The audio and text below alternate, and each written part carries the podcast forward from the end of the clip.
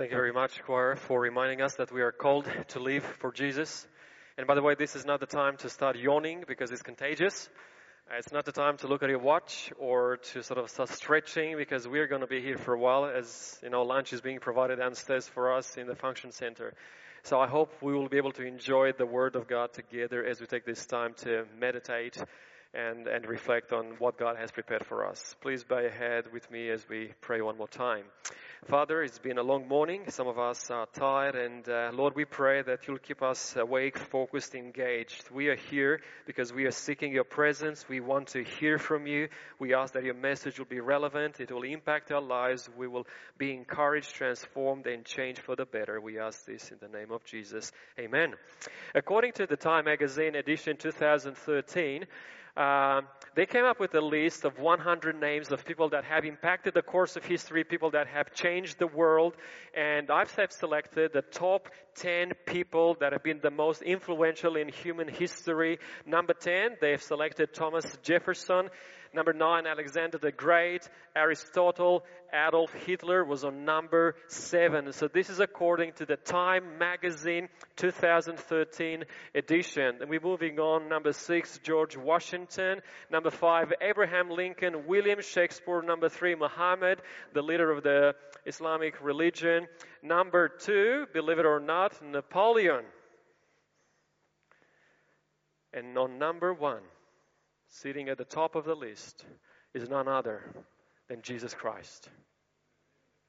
And what I found fascinating, if you are to compare the Time magazine list of these top 10 personalities that have changed the course of history, and you compare that list with other lists created by various psychologists and people around the world, the list, the top 10 or the top 9 may vary, but in every single list, number one is Jesus Christ. And what I find fascinating is that even non believers are happy to admit that Jesus was not only a historical person, but he was in fact the one that really impacted the course of history and he changed the world. And they're not ashamed to admit it. Know, how much more should we be proud of this very fact? So, if you want to live a life full of hope, full of purpose, full of meaning, a life that will truly make a difference in your church, in the community, I believe we would need to pay attention to what Jesus had to say. Because he's not only top number one of personalities, but he's also the Lord of Lords. He's the creator of heaven and earth. He's the one that came and was born in a manger. He lived his life. He died on the cross. He conquered death. He ascended to heaven. He intercedes for you and me in heaven. He promised to come again. He is the Lord of Lords and the Kings of Kings. And he's here with us today. And he's also he's in our hearts. And if you want to live a life or if you want to have a life worth living, I believe we need to pay attention to what Jesus had to say. But Jesus had a lot to say. So this morning, uh, I would like to share with you three things that uh, I believe will make our lives worth living. And number one is seeking God. And this is what Jesus shared. These are principles that will help your life worth living. These are principles. I'll be sharing three principles, three Bible passages, and these will be the things that I'll encourage you to take away with you, not only for today, for the week, but for the rest of your life, because it will definitely make your life, it will change your life for the better. Principle number one seeking God. And the principle is found in Gospel of Matthew chapter 6 verse 33. And here we have Jesus Christ himself sharing this principle not only with his disciples but with those that were listening to him, not only to those that were listening to him then 2000 years ago, but with us because he is the teacher. He is the one that is here. He is the living word. And in uh, Matthew chapter 6 verse 33 says this, but seek first the kingdom of God and his righteousness, and all these things shall be added unto you. Seek first the kingdom of God. According to many studies done around the world, people are searching, first of all, they are searching for these four things. Number one, food. Number two, clothing. Number three, shelter. Number four, security. And if you are to take a moment and just to think about these items, even though we, we live in a first world country, these are still priorities for people. Number one, food, clothing, shelter, and security. And these four items are then followed by, you know, love and friendship, and then, of course, by fame, money, power, and success. But you see, the world hasn't changed that much in the last 2,000 years because 2,000 years when Jesus was on the earth, people were still seeking for food, they were seeking clothing, shelter, and security. And it was within that, co- that context when people when, when jesus stepped forward and he said before you get so passionate about food and clothing security and shelter i want to challenge you to seek god first question is what does it mean what does it mean to seek god first what does it mean to seek him full stop now think of this the word seek has a very strong meaning. And let me explain this to you. Imagine you are losing your three year old child in a busy marketplace in a foreign country. Would you search for your child? Would you be passionate about it? Would you still be checking your Facebook updates while you're looking for your child? Would you look to see what's happening on Instagram or on the news? Or maybe you're not relating to the child story. Well, then imagine you're losing your wallet in a busy marketplace in a foreign country and you've got $5,000 cash in it. You've got all your cards, you've got your passport. How would you spend your time? How would you prioritize your list? How would you seek for your wallet? Now try to parallel that situation in terms of seeking for your child, seeking for your wallet, with the context that Jesus is giving us here seek God first.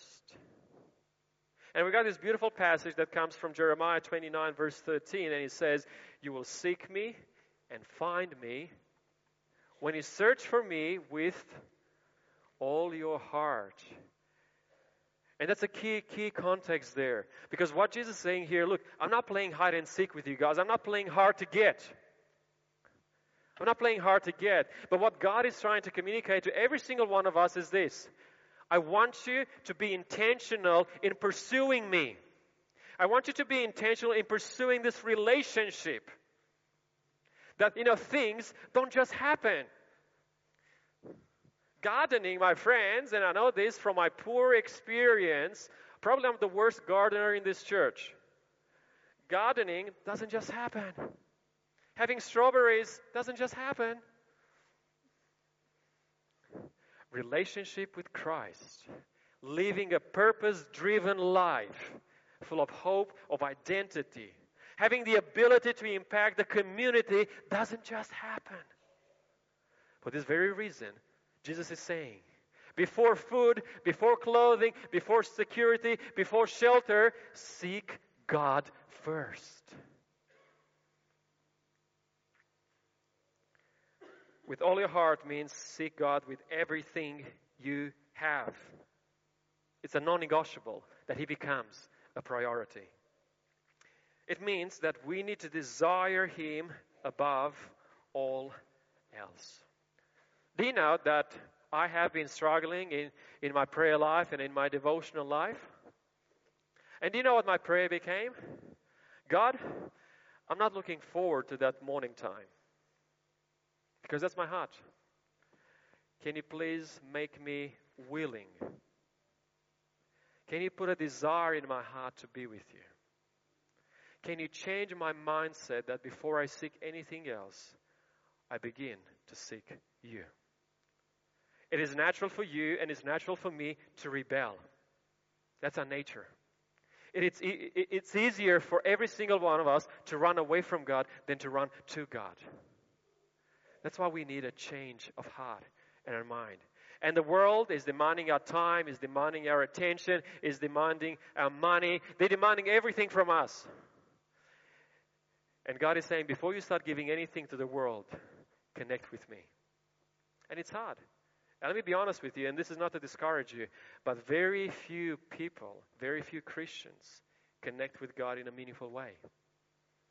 Because we rush through that experience because the world is demanding our attention. And this is not to discourage us, but rather to help us think and prioritize our days. Look at this passage, Chronicles 22:19. Now set your heart and your soul to seek the Lord. What I'm trying to encourage you this morning is that you make a decision here today. That you set your heart and your soul to seek the Lord before anything else.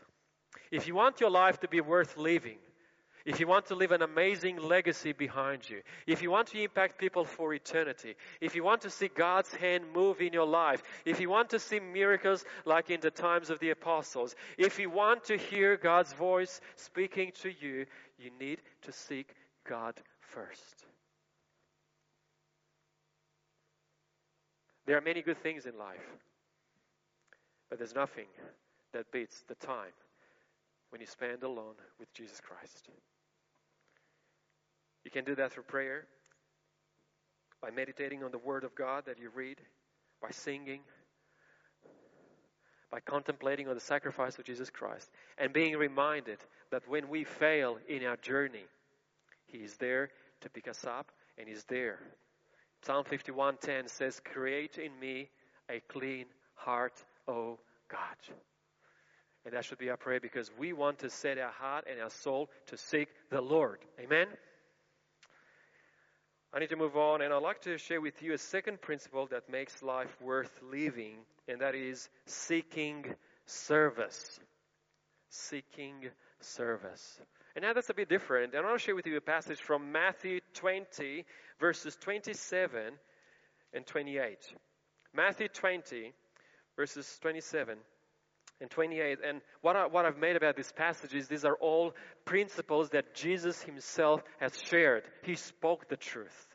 And that's why they make life worth living.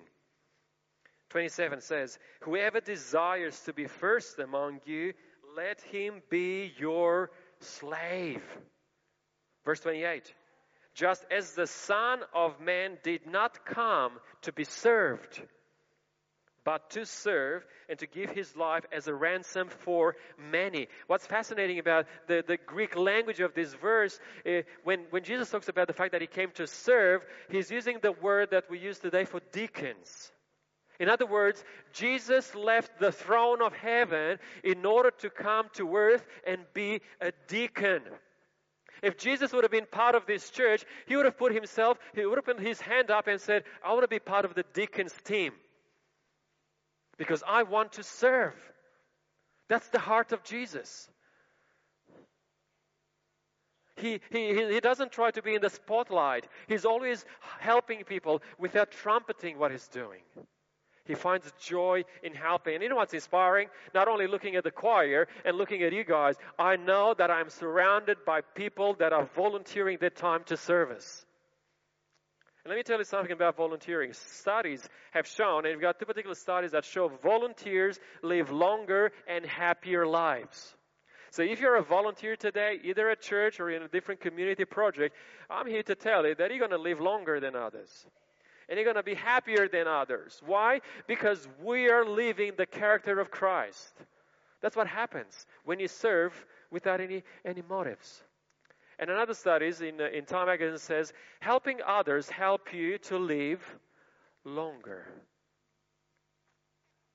You're not only impacting others and you do good, but you actually get a benefit.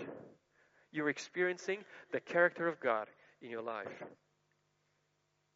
If our prayers don't make us better servants, then there must be something wrong with our prayers. Because prayers are meant to make us more like Jesus. Let's get this right. We are not saved because we are serving people around us, but because we are saved, we are going to serve in whatever capacity God has called us. Let me share this passage with you from Galatians 5:13. You, my brothers, were called to be free, but do not use your freedom to indulge the sinful nature. Rather, serve one another in love. Do you know what, do you know what's one of the, the hardest things on earth? To think of others better than of yourself. One of the hardest things on earth is rather than, than, than sit down and, and waiting to be served, one of the hardest things on earth is actually to get up and serve others. But this is exactly what God is calling us, He's inviting us to do. If you want to have a life worth living, God is telling us seek service. Seek service. No wonder the church needs servants because we are called to serve one another and everyone has a part to play in the church life, in church ministry, in church mission. However, however, it's very easy for people to approach a church as we do to other organization or business, and that is as a consumer. We approach a church and we ask, what does this church have to offer to me? What do I gain from this church? We shop around for the best church until we decide that I'm going to be best serviced. But that's not the attitude that God wants us to have. The church is a living organism, it is not a store. The church is a living organism. And God designed the church. God, in His wisdom, designed the church to depend on individual members serving one another. Do you know? Because when you serve, it takes love. So God puts us all in this church and He helps us to live with one another because we are going to spend eternity in heaven together. So we might as well get used with each other here on earth, serving one another. While I would like to thank those that have devoted many years and many hours to the service of the church, they have volunteered their time, their passion, their energy to lead out in various ministries. While I want to thank these people, I also want to address those that are not involved in church ministry. Maybe God is actually calling you to step out of your comfort zone and use the gifts that God has given you. Because a life worth living is a life where you seek service, where you develop the heart of God in you by helping others. And if you want to join one of our ministry teams, I really encourage you to talk to me today or this coming week. Talk to me or to any of the pastoral team members or to the elders. And we will sit down, we'll talk to you, and we'll find a place for you. Because there'll be greater joy for you to serve than just to come and attend a meeting. Not only that, but you'll get to live longer and you'll be happier. Who doesn't want that? And keep remember, keep, keep, keep uh, reminding yourself this. Jesus left the courts of heaven and he came to earth because he put his hand up, he put his hand up and he said, "I want to be a deacon on earth. I want to serve. I didn't come to be served." That is the heart of God. And last point I want to share with you this morning: a life worth living is a life where you're seeking people. You're seeking God first you're seeking that service in the community or in the church, but you also you're seeking people. And the passage I want to share with you is Luke 19. Luke 19, verse 10. Here again we have Jesus Christ, the Son of God, sharing this passage with us, sharing this, this, this insight, and he says, For the Son of Man has come to seek and to save that which was lost. In other words, Jesus said, I'm going to leave the worship of angels. I'm going to leave the comfort of my throne in heaven because I want to come and get my hands dirty as I'm seeking for people that are lost. And He's desiring for the same heart to be in us. Jesus planted salvation and hope in our hearts and is willing that we may seek those that are, are not believing in Him yet.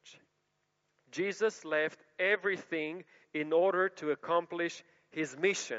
Now, keep this idea in mind. Jesus left everything in order to accomplish his mission. He was willing to let everything behind. The question is, what are, we, what are you willing to leave behind in order to seek people?